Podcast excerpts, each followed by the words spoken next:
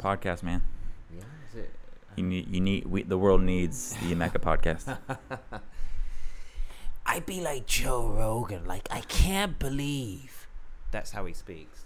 I like him, actually. Yeah, yeah he, uh, you ever watch his early, early ones? Nah. He always plays the dumb guy. I don't think he's dumb, but he plays the dumb guy. Okay. And so that just makes people explain stuff to him in layman terms. That's true. That's a good way to do a podcast. I was here. Dude, I've written I've written thousands of jokes in that. I got like one good joke. I bet that happens. Um, are we are we rolling? Oh yeah, we're on. Oh yeah, we're, so we're sitting here uh, with my friend and inspiration, Emeka Enna. Can you pronounce that for me? I know I'm butchering it. But look, before I go into that, to call me an inspiration is is is, is wildly over the top.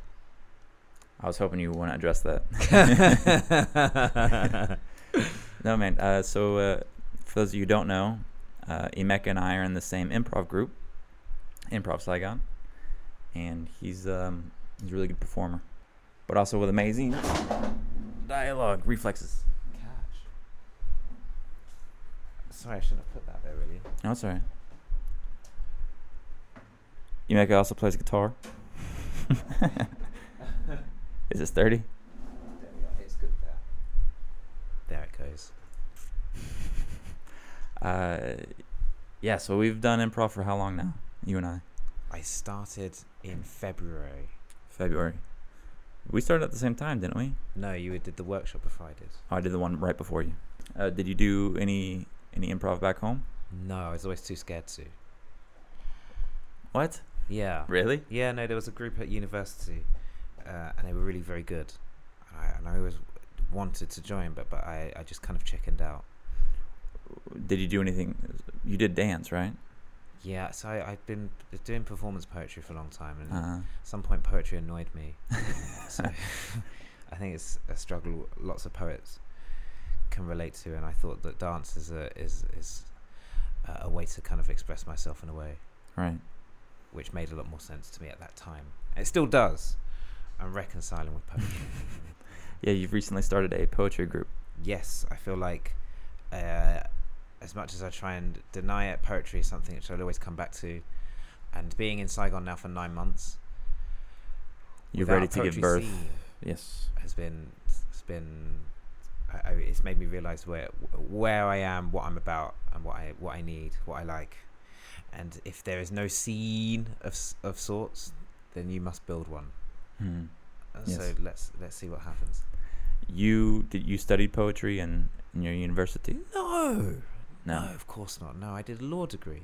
Oh, that relates. Okay, right on. I didn't know that, man. I didn't know you went to law school. No one, or not knows law school, that. But you studied the law. I did study law. No one knows this. Um, I think I'd have made a good lawyer as well. You're you're you're good at uh, oral presentations. I am a cunning linguist. Mm-hmm. Can you delete that? I'm putting that. Horrible. I'm putting that right at the beginning. uh, I like talking. I do like talking and making arguments, uh, and it's kind of like a fun game, fun little puzzles. But law was not, a, wouldn't have been a satisfying way for me to to be able to do that. Things like comedy, poetry, yeah, creativity, these things. Everything you're doing now. Everything I'm doing now, and have done for the last ten years. Well, where do you see? So you started the poetry group. Uh, is there anyone? You don't have to answer this, but is there anyone that's like on your level? Oh, everybody is doing what they are doing. There's not a. It's not, it's not necessarily about levels. Everything. Can you? Poetry. Can you?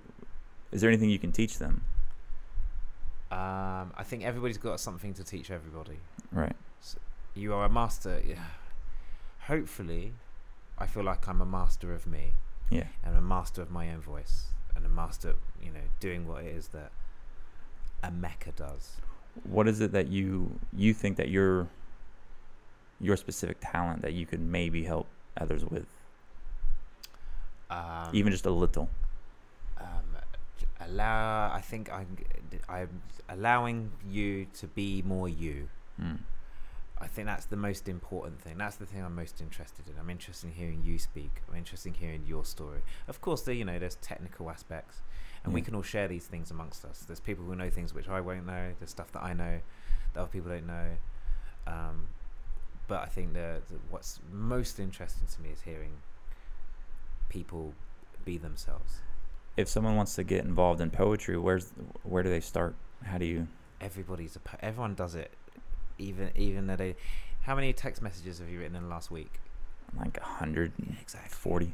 There, and if you were to go back through them, and and mine them for beauty or for rhythm or for cadence or for uh, kind of an illumination moment or a little piece of wisdom. Really? Everybody writes a little piece of genius every day. Really? I'm convinced of it. I'm convinced of it.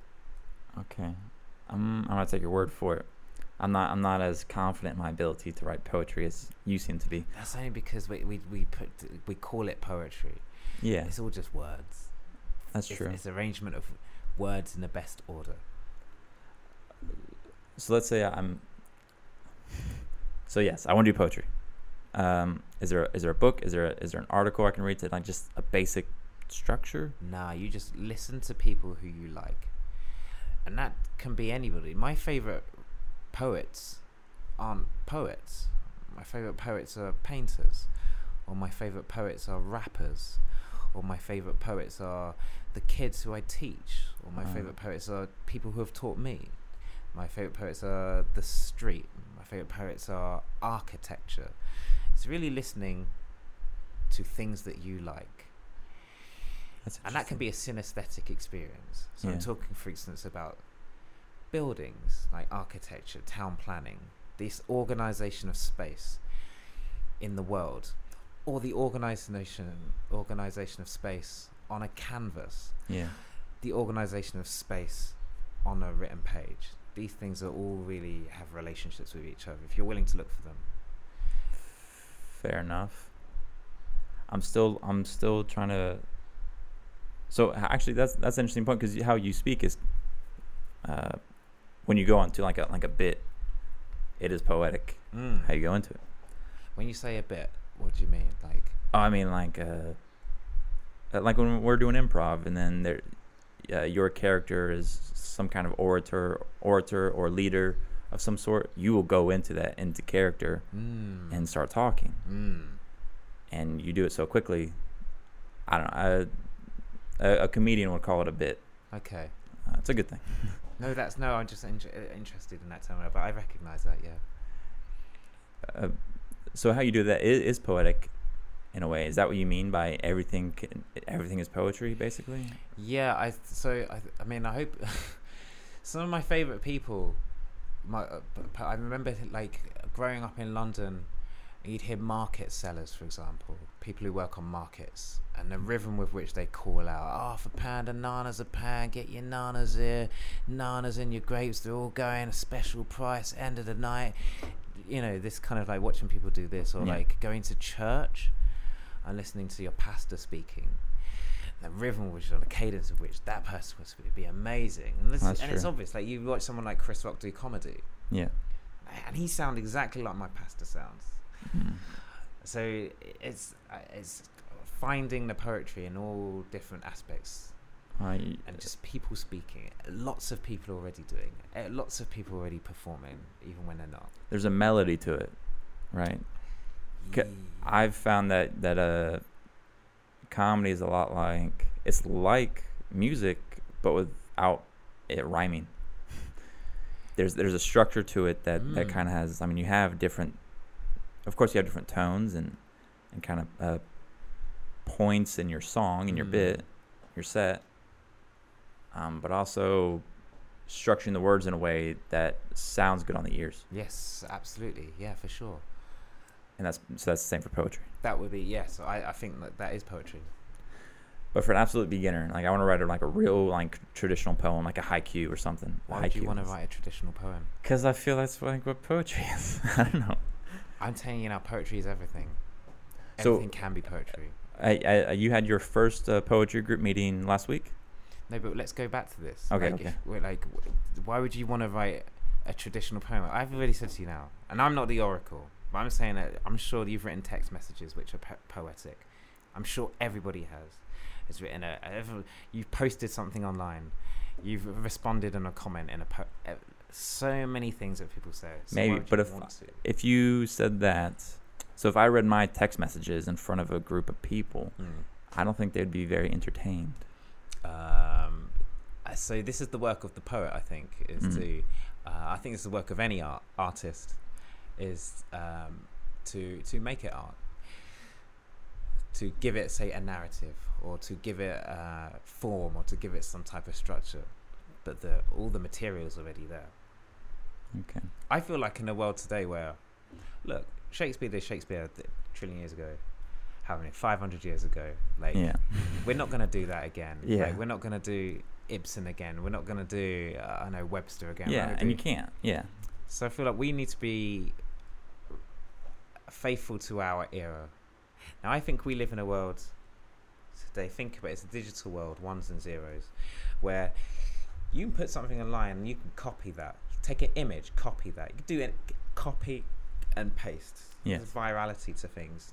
Things are easily um, reproducible and distributable. And I think poetry, which I'm interested in this in a, in a way, the idea that you can just like take stuff, take stuff, copy it, paste it, remix it, rewrite it, rejig it. I think to me this is faithful to what poetry, or to our process today, right, as human beings, making it making it original. Yeah, we we, we touched on this earlier uh, about originality, and f I think you are one of the reasons why I went on this podcast. Besides just being friends, you're a very original person. That's nice. Like, you walk into a room, people, a lot of people know who you are because your look is original. Your your how you walk. Is that something you worked on, or just kind of naturally you? Um, I'm very often the only black person in a room. that that is never lost on me. um, um, oh, it, besides that, if you walk into a room and it's all black people, you still stand out. Maybe. Um, I I really don't know. I don't know because I I don't experience myself outside of myself. That's fair. You know what I mean? Like, um, I, yeah, I can't, I really couldn't answer that question. I I know what I'm doing, and lots of things I do are decisions. The way I walk, I don't know. I do yoga. I do a yeah. lot of yoga. Strong legs. Oh, Joe Rogan said something that I loved, and it's not one hundred percent true, but he said, uh, people with weak legs have weak minds. Mmm. Mmm. I've been putting a lot of thought into that. People with weak legs have weak minds. I suppose your legs are doing a lot of work for you. Yeah. Well, you, you look at all these bodybuilders, they a lot of them have skinny legs because it's it's easier to work out the chest and the arms and all that, but the legs suck. Everyone hates leg day for a reason. Mm. Having said that, you have very strong legs. I do a lot of cycling. yeah, yeah. I do cycle a lot. I cycle a lot. We need to, yes, I would like Sorry, to I'm getting off topic. No, yeah. This is fine. Um, we, I, cycling, people, if they like to, should cycle more. Oh, yeah. Words of advice, words of wisdom. That's true. Is there is there a good uh, cycle scene here? No, I'm very often the only person in the traffic cycling. Really? It'll be me and an old Vietnamese lady. Ah. That will be the only people cycling on the streets. You guys become pals. I will wave at people. Yeah. Yeah, I give a give a little nod, a little wave if I see you cycling. What what district do you cycle in? Uh, all over. All over. Yeah. Just travel around the city. It's a good way to explore. It is. There's a certain pace yeah. to which you receive the information of yes. the city. If you're cycling, if you're walking, it's obviously something completely different from that. Is it a, I mean, I've never cycled here. I've only driven, driven a bike. Is it dangerous for you? No, for you? I think it's safer. But then I'm really good at riding a bicycle. That's a, I do not like to blow my own trumpet too much, but that is something I'm genuinely very good at doing. I'm very good at riding a bicycle. Fair enough. So I feel what I do. So I also rode a, mo- ride a motorbike here. I bought a Honda Dream recently. And nice. I am much more in control on a bicycle. I have a much sharper turning circle. I guess it's easier to brake as well. Um, braking, I don't need to brake on a what? bicycle.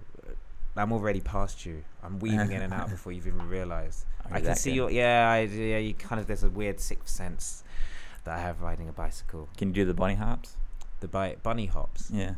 Uh, I can't bunny hop. There's I don't need to though. I can jump up on a curve if I need to. Fair enough. In fact, very very often I'm jumping up on a curve in this traffic.